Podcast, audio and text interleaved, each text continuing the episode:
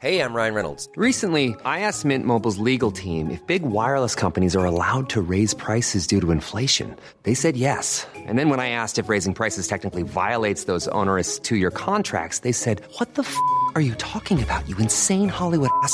So to recap, we're cutting the price of Mint Unlimited from $30 a month to just $15 a month. Give it a try at mintmobile.com slash switch. $45 up front for three months plus taxes and fees. Promo rate for new customers for limited time. Unlimited more than 40 gigabytes per month. Slows. Full terms at mintmobile.com. There's never been a faster or easier way to start your weight loss journey than with PlushCare. PlushCare accepts most insurance plans and gives you online access to board-certified physicians who can prescribe FDA-approved weight loss medications like Wegovy and Zepbound for those who qualify. Take charge of your health and speak with a board-certified physician about a weight loss plan that's right for you. Get started today at plushcare.com slash weight loss. That's plushcare.com slash weight loss. plushcare.com slash weight loss.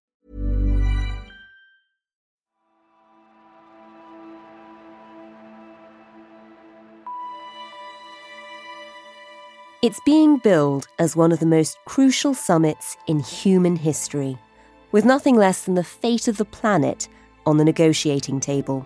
John Kerry said this is the last best hope of stopping catastrophic climate change, and it could be. As delegates from almost 200 nations gather in Glasgow for the COP26 climate conference, the stakes couldn't be higher. But can the conference succeed if the leaders of some of the world's biggest polluting nations haven't even turned up? Things aren't looking great for Glasgow. Xi Jinping, the Chinese president, is almost definitely not coming, and we are actually kind of running out of time. You're listening to Stories of Our Times from the Times and the Sunday Times.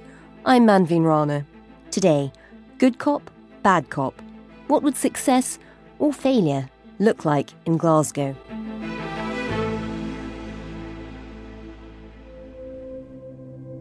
Every five years, the news agenda is gripped by cop fever. But for one of my colleagues, it's an annual obsession. I'm Ben Spencer, I'm the science editor of the Sunday Times. Ben has followed the big landmark summits like Paris and Copenhagen, but also the COPs that get less attention. I was in Warsaw for COP19, which I think must have been 2013. Not a vintage year. And no, it was not a vintage year. And then uh, Lima the following year for COP20. COP26 in Glasgow was actually supposed to take place last November, but it was postponed because of the pandemic. And according to Ben, that delay probably saved the summit from guaranteed disaster. If it had happened in November 2020, we would have had Donald Trump as the US president, who had taken the US out of the Paris Protocol. So there would have been no US engagement at all. Relations between China and the rest of the world were very, very low at that point. And most of the world was, frankly, not interested in climate at all then because the pandemic was raging and was really dominating the thoughts of most of the world. If Donald Trump had won that election, this would be a very different COP. But the fact that Joe Biden won and the first thing he did was to take the US back into the UN climate negotiation process, re sign up to the Paris Accord, really got the whole process going again. The return of the United States in the Paris Climate Agreement, an accord Trump had decided to leave last year.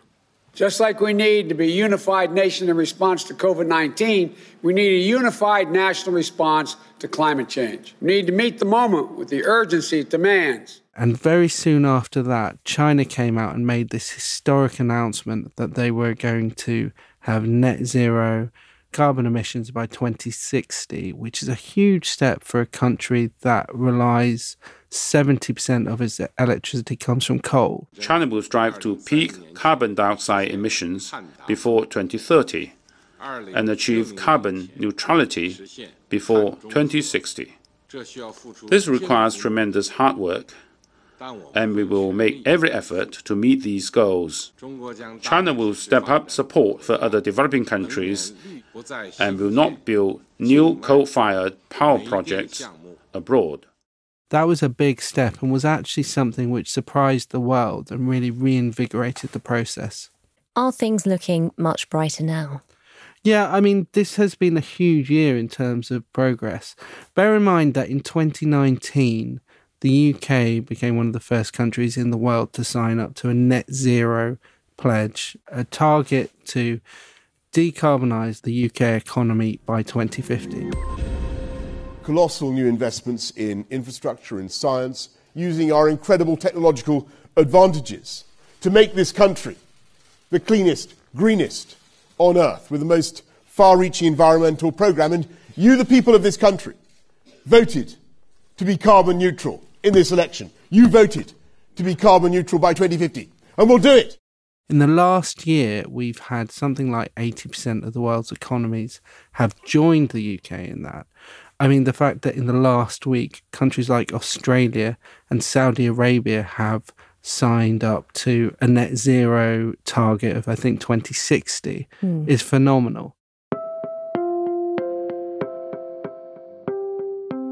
Take us back to the start. For a lot of people, it does feel like COP sort of pops up on the news agenda every couple of years, and especially now when it, it's being hosted here and, when nobody's quite sure what it is. So, what is a COP and wh- where does the whole idea come from? This goes back to the end of the Cold War. So, in 1992, the Rio Summit on Earth Day there was an agreement to basically tackle climate change. And this was the new era of post Cold War, a new era of peace. And the world agreed that we would try to solve the big challenge facing humanity, which was climate change. So they created what was called the United Nations Framework Convention on Climate Change, which is a bit of a mouthful. Everyone calls it the UNFCCC. And it's still a mouthful. It is still a mouthful and COP is Conference of the Parties. So it's the parties who are subject to that agreement. And so every year they have a COP, a Conference of the Parties who have signed up to the UNFCCC. COP 1 was in 1995. COP 3, which was the famous Kyoto Protocol, was in 1997. We came to Kyoto to find new ways to bridge our differences the United States remains firmly committed to a strong, binding target that will reduce our own emissions by nearly 30% from what they would otherwise be. So we've had 25, this will be the 26th. It's only really worked once, which was Paris in 2015. We can look into the eyes of our children, our grandchildren, and we can finally say that we have joined hands to bequeath a more habitable world. We end this COP celebrating a new chapter of hope. The reason why it hasn't worked is because the process is so complex. You've got 197 countries trying to agree something unanimously. They mm. don't vote, everyone gets a say, and it's got to be a consensus. Meanwhile, you've got NGOs, you've got protesters, businessmen, vested interests, all there in this huge conference. There's going to be 25,000 people in Glasgow. And wow. at the centre of it are going to be three or 400 very, very committed climate negotiators trying to reach a detail on something that's very, very complex. And there's going to be 25,000 people around them shouting. I mean, this is. so, this, this is, is, the protesters, this is the lobbyists all shouting. Yes, exactly. And half the countries hate each other. So, it doesn't work very often. It worked in Paris when the Paris Climate Accord was signed in 2015. Why did that work? How did they manage to get 197 countries all to agree? US and China came to a deal. Barack Obama at the time and Xi Jinping, the Chinese president, met beforehand and agreed some basic tenets of what would be the basis of this Paris Accord. And once the US and China had agreed, it was a matter of getting everyone else on side. But these are the two world's biggest emitters. China is ah. responsible for 28% of all carbon emissions. The US is responsible for 15%. So once you've got those two on board, getting everyone else in line's relatively simple. I mean, it was still touch and go because, as I said, everyone's got a say countries like Tuvalu, countries like the Marshall Islands, whose very existence is threatened by climate change, have a voice. Mm. And they don't the rest of the time. Even at the United Nations, they don't speak very often. And that's why it can't really be done on Zoom because it's it just would be impossible. I mean, that is one of the big ironies everyone always points out. You do have an awful lot of people flying around the world every year for these these summits. Yeah, I mean, the carbon footprint's uh, ridiculous. I mean, the carbon footprint of COP will be bigger than those of some of the small island states attending. Talk us through some of the other summits that didn't work. You know, what were the stumbling blocks? I mean, you mentioned Kyoto. That's another one people will remember. Mm. And Copenhagen. What did Kyoto achieve and what didn't it achieve? And, and what went wrong with Copenhagen? So, Kyoto was difficult. The developed world agreed to a legally binding target for tackling climate change and reducing their own emissions, but they didn't include the developing world. So, China, for example, wasn't part of it. Even though they're, they're the biggest emitter. Exactly. And then the US didn't ratify it. So it was hamstrung from the start. And they tried to solve this in Copenhagen in 2009. And you had Barack Obama there. And there was great hopes for 2009, a lot of hype, very similar to at the moment, actually. I believe we can act boldly and decisively in the face of a common threat. That's why I come here today, not to talk, but to act. And basically, the developed world tried to stitch up a deal. Countries like China, South Africa, India, Brazil, the emerging economies weren't having any of it. And they basically walked out and they took a lot of the developing, small developing countries with them. So there's a huge walkout. So, so you're confirming that uh, the disagreement has been resolved? Why don't you ask the Brazilian minister? She's coming right there. They were upset, they said, that central issues of the size of cuts of emissions by rich countries and how much money might come their way to adapt to climate change looked like being set to one side. And at one point, they tried to rush out an early draft copy of an agreement and say, look, we're making progress. It was almost like the Neville Chamberlain peace in our time, but it wasn't worth the paper it was written on because it hadn't been agreed. I mean, that's very bad PR. Never put out a statement that nobody's actually agreed to. Exactly. I mean, it was a complete disaster. And in the end, they tried to spin it as a success, but it, it clearly wasn't. Hmm. So then, in the following few years, there was an acknowledgement that they had tried to do too much too quickly in Copenhagen. And what you have now is a five year cycle. So you had Paris in 2015, which achieved a lot. You know, it was the first mm-hmm. agreement by the entire world. That's the every country in the world signed up to it to cut carbon emissions and try and limit global warming to two degrees, with this aim of also keeping it to potentially below 1.5 degrees. Now, after Paris, the scientists added up what the commitments actually were, and they realized we were actually on track still for four degrees of warming. This is very depressing because you're telling us out of all 25 COPs that have happened, Paris was the most successful and it achieved nothing really. Well, but it didn't because since then things have changed. Yeah. So they agreed to meet every five years. And since then, the scientists have decided definitively that two degrees isn't enough. We need to get to 1.5 in order to stop the most dangerous climate change. There has been a huge increase in ambition. So after Paris, we're on track for four degrees of warming by the end of the century. We're now on track for something between 2.2 and 2.7 degrees of warming. And most of that progress has been in the last year. Now, in the next two weeks, the aim is that that is going to come down closer to the 1.5. And Ben, as you've got all of these countries coming together, they don't necessarily always get on, but also each of the leaders there is thinking not only about their place on the global stage and trying to save the world, but also about their domestic audience and how telling people they can't use as much energy isn't always going to go down very well at home. I mean, paint us a little picture of some of the pressures that the leaders will be under at the moment.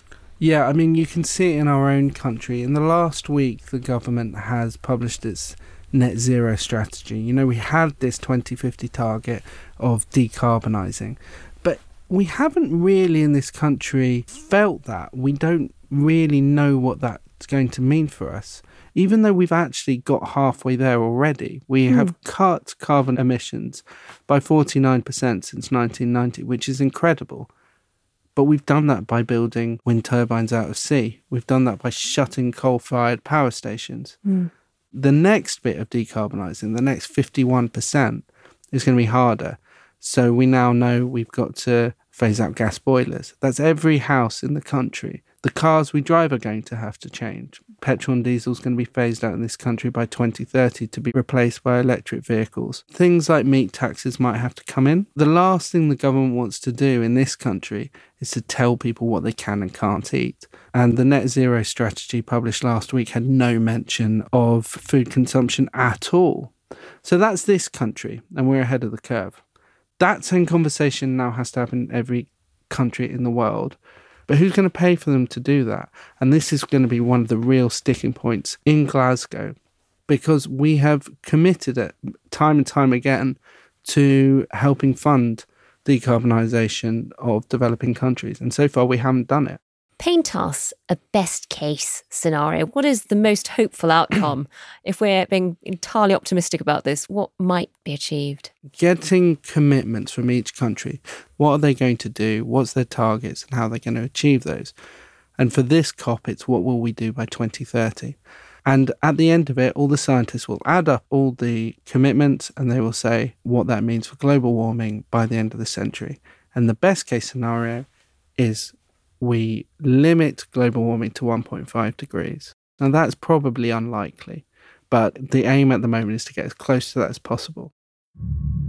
Does it help in a weird way that in the run up to this particular summit, we've started to see all of these sort of global natural disasters, which seem to be a result of freak weather incidents? Has that changed the way governments are approaching this summit? I think very much so. One of the negotiators said to me past COPs, the discussion was very much about this science fiction picture of global warming and catastrophe in the future. This year, countries from all over the world, negotiators, are starting to say it's happening now. You know, when you're getting 50 degree days in Canada, Dozens of people in the Vancouver area of Western Canada have died in an unprecedented heatwave. when you're seeing forest fires all over the world, when you're seeing flooding in Germany, one of the worst disasters to hit the country since World War II. The death toll soaring to around 200 in Germany and Belgium. Nearly 300 are still missing. when you're seeing flooding in London, followed by heat waves in London, followed by more flooding in London, as Mm. happened this summer. More like a river than a DLR station, this was Pudding Lane last night as nearly two inches of rain fell in just a few hours. In Worcester Park in South London, firefighters had to rescue drivers from their cars, submerged in the floodwaters. This is now a pattern. It's beginning to hit the very people who are emitting.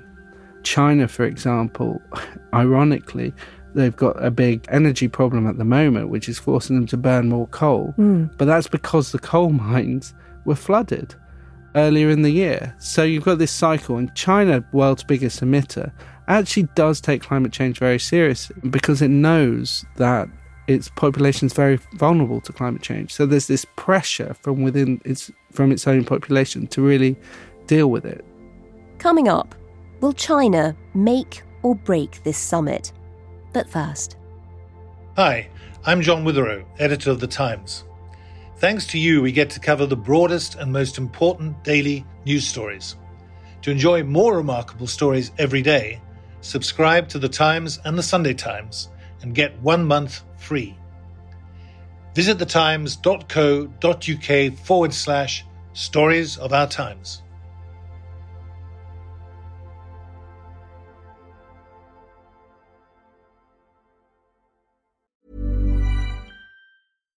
When we're on a budget, we still deserve nice things. Quince is a place to scoop up stunning high-end goods for 50 to 80% less than similar brands. They have buttery soft cashmere sweaters starting at $50, luxurious Italian leather bags, and so much more. Plus, Quince only works with factories that use safe, ethical, and responsible manufacturing. Get the high-end goods you'll love without the high price tag with Quince. Go to quince.com slash style for free shipping and 365-day returns. I'm David Baddiel. I'm a writer and a comedian and a Jew. I'm Sayeeda Warsi. I'm a businesswoman and a politician and a Muslim. Jews and Muslims always seem to be in the news or on the news. Lots of people talk about us, and this is us talking about ourselves. The kind of things that people say don't touch, Yeah. we are going to go there. I mean, I think Jews and Muslims are talking about these things, but I think they're not talking about them together because they're worried that if they do, sparks might fly. A Muslim and a Jew go there. Find us wherever you get your podcasts.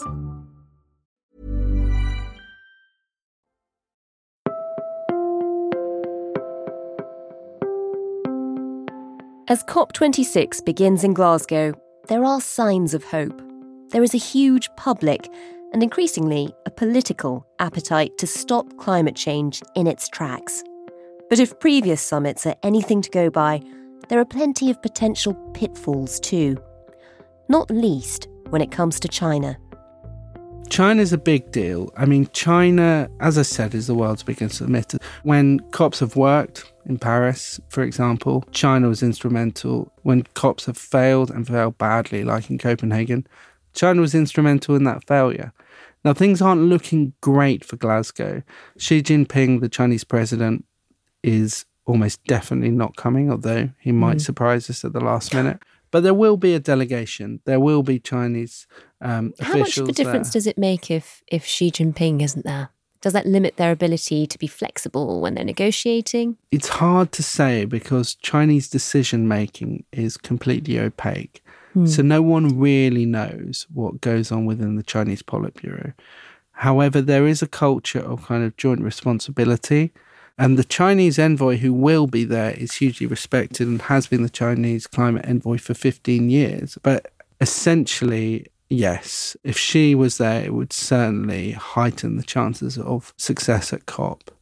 Do we know if they're coming with the expectation of making big commitments? You know, you mentioned they've got their own domestic energy crisis at the moment. if you think about China, this COP couldn't come at a worse time because China has a huge energy problem. Rolling blackouts in China have left this factory racing to catch up on orders.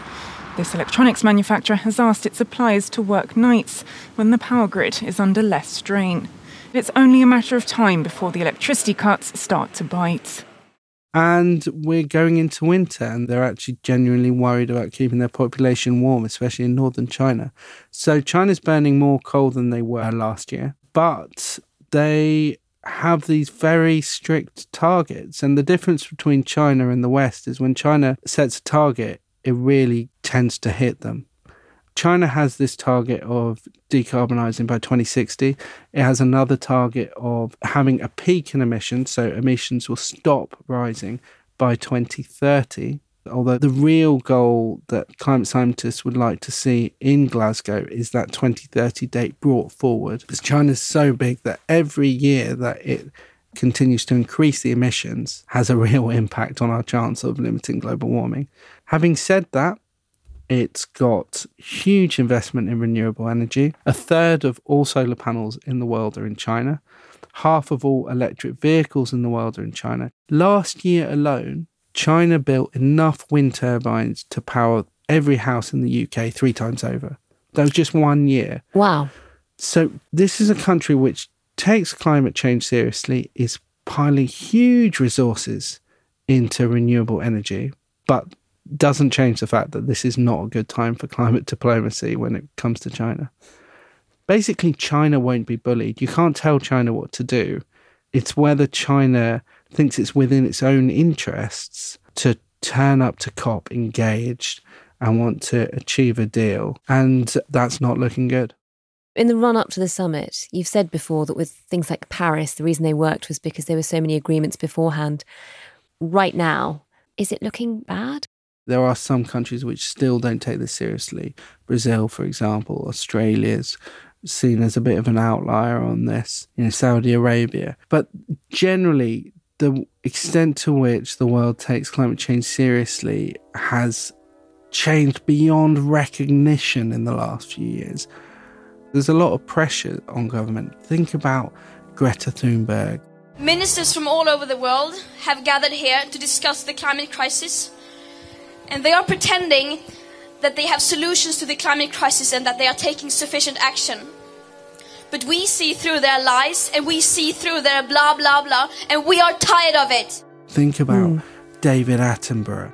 It is crucial that these meetings in Glasgow have success and that at last the nations will come together to solve the crippling problems that the world now faces.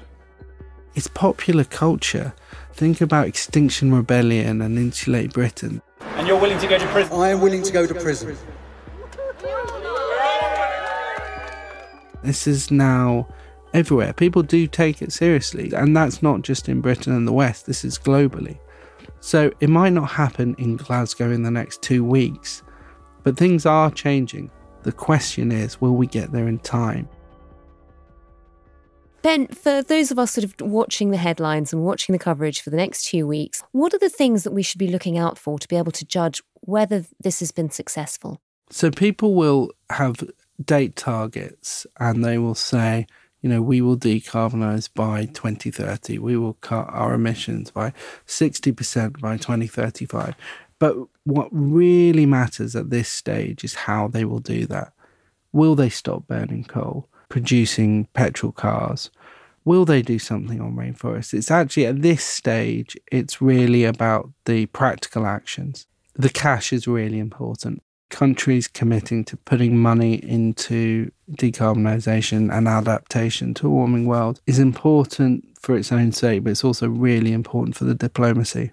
You've covered these before, and I'm sure we'll talk to you about this when it's all over. But tell us about how it'll all come together. Does it all come down to the last 24 hours? Is it sort of smoke filled rooms late at night? Oh, it's absolute insanity the world leaders will turn up for the first two days, and there will be lots of speeches about ambition. There will be lots of great words. Prince Charles will talk, David Attenborough will be there, the great and the good will be there. 120 world leaders. It's the biggest gathering of political leaders for six years. It's the biggest political meeting the UK has ever had. And there'll be a lot of kind of energy and spark and excitement at the beginning. And then the world leaders will leave and they'll hand over to the diplomats. And it'll be very jolly the first few days. And about halfway through, I predict the middle weekend, things will start to fray. Tempers will start to get going. The first disagreements will happen. There'll be walkouts, there'll be tears, there'll be shouting. Then towards the end, it's, it's scheduled to end on the Friday. So it's two weeks and it ends on the Friday.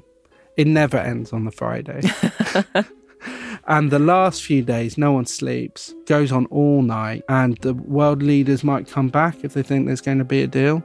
Copenhagen, there's this very, very iconic photograph of Gordon Brown, Barack Obama, Angela Merkel, Sarkozy all sat there in the middle of the night trying to come up with a deal. And you can see the expression on Barack Obama's face.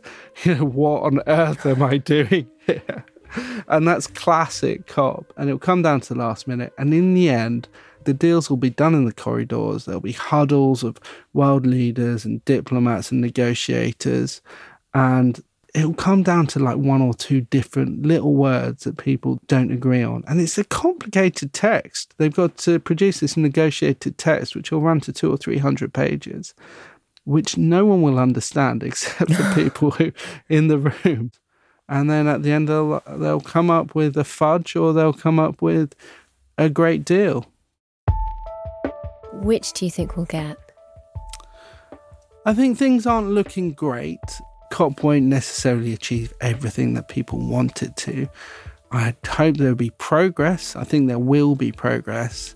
And the important thing is that it doesn't stall the process of negotiations because this idea of keeping global warming to 1.5 degrees above pre industrial levels, we are actually kind of running out of time on that We probably have a few more years, but as long as enough progress is made to keep that goal alive, that's the main thing. You've been listening to Stories of Our Times, a podcast brought to you thanks to the subscribers of The Times and The Sunday Times, with me, Manveen Rana, and my guest, the Sunday Times science editor, Ben Spencer.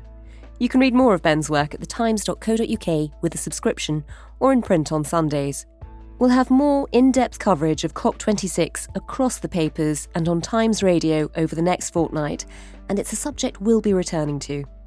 The producer today was Chris Wade, the executive producer is Kate Ford, and sound design was by David Crackles. If there's a story you'd like us to look into, any ideas for future episodes, or if you have any thoughts on what you've just heard, then do drop us a line. You can email us at storiesofourtimes at thetimes.co.uk. Thanks for listening. See you tomorrow.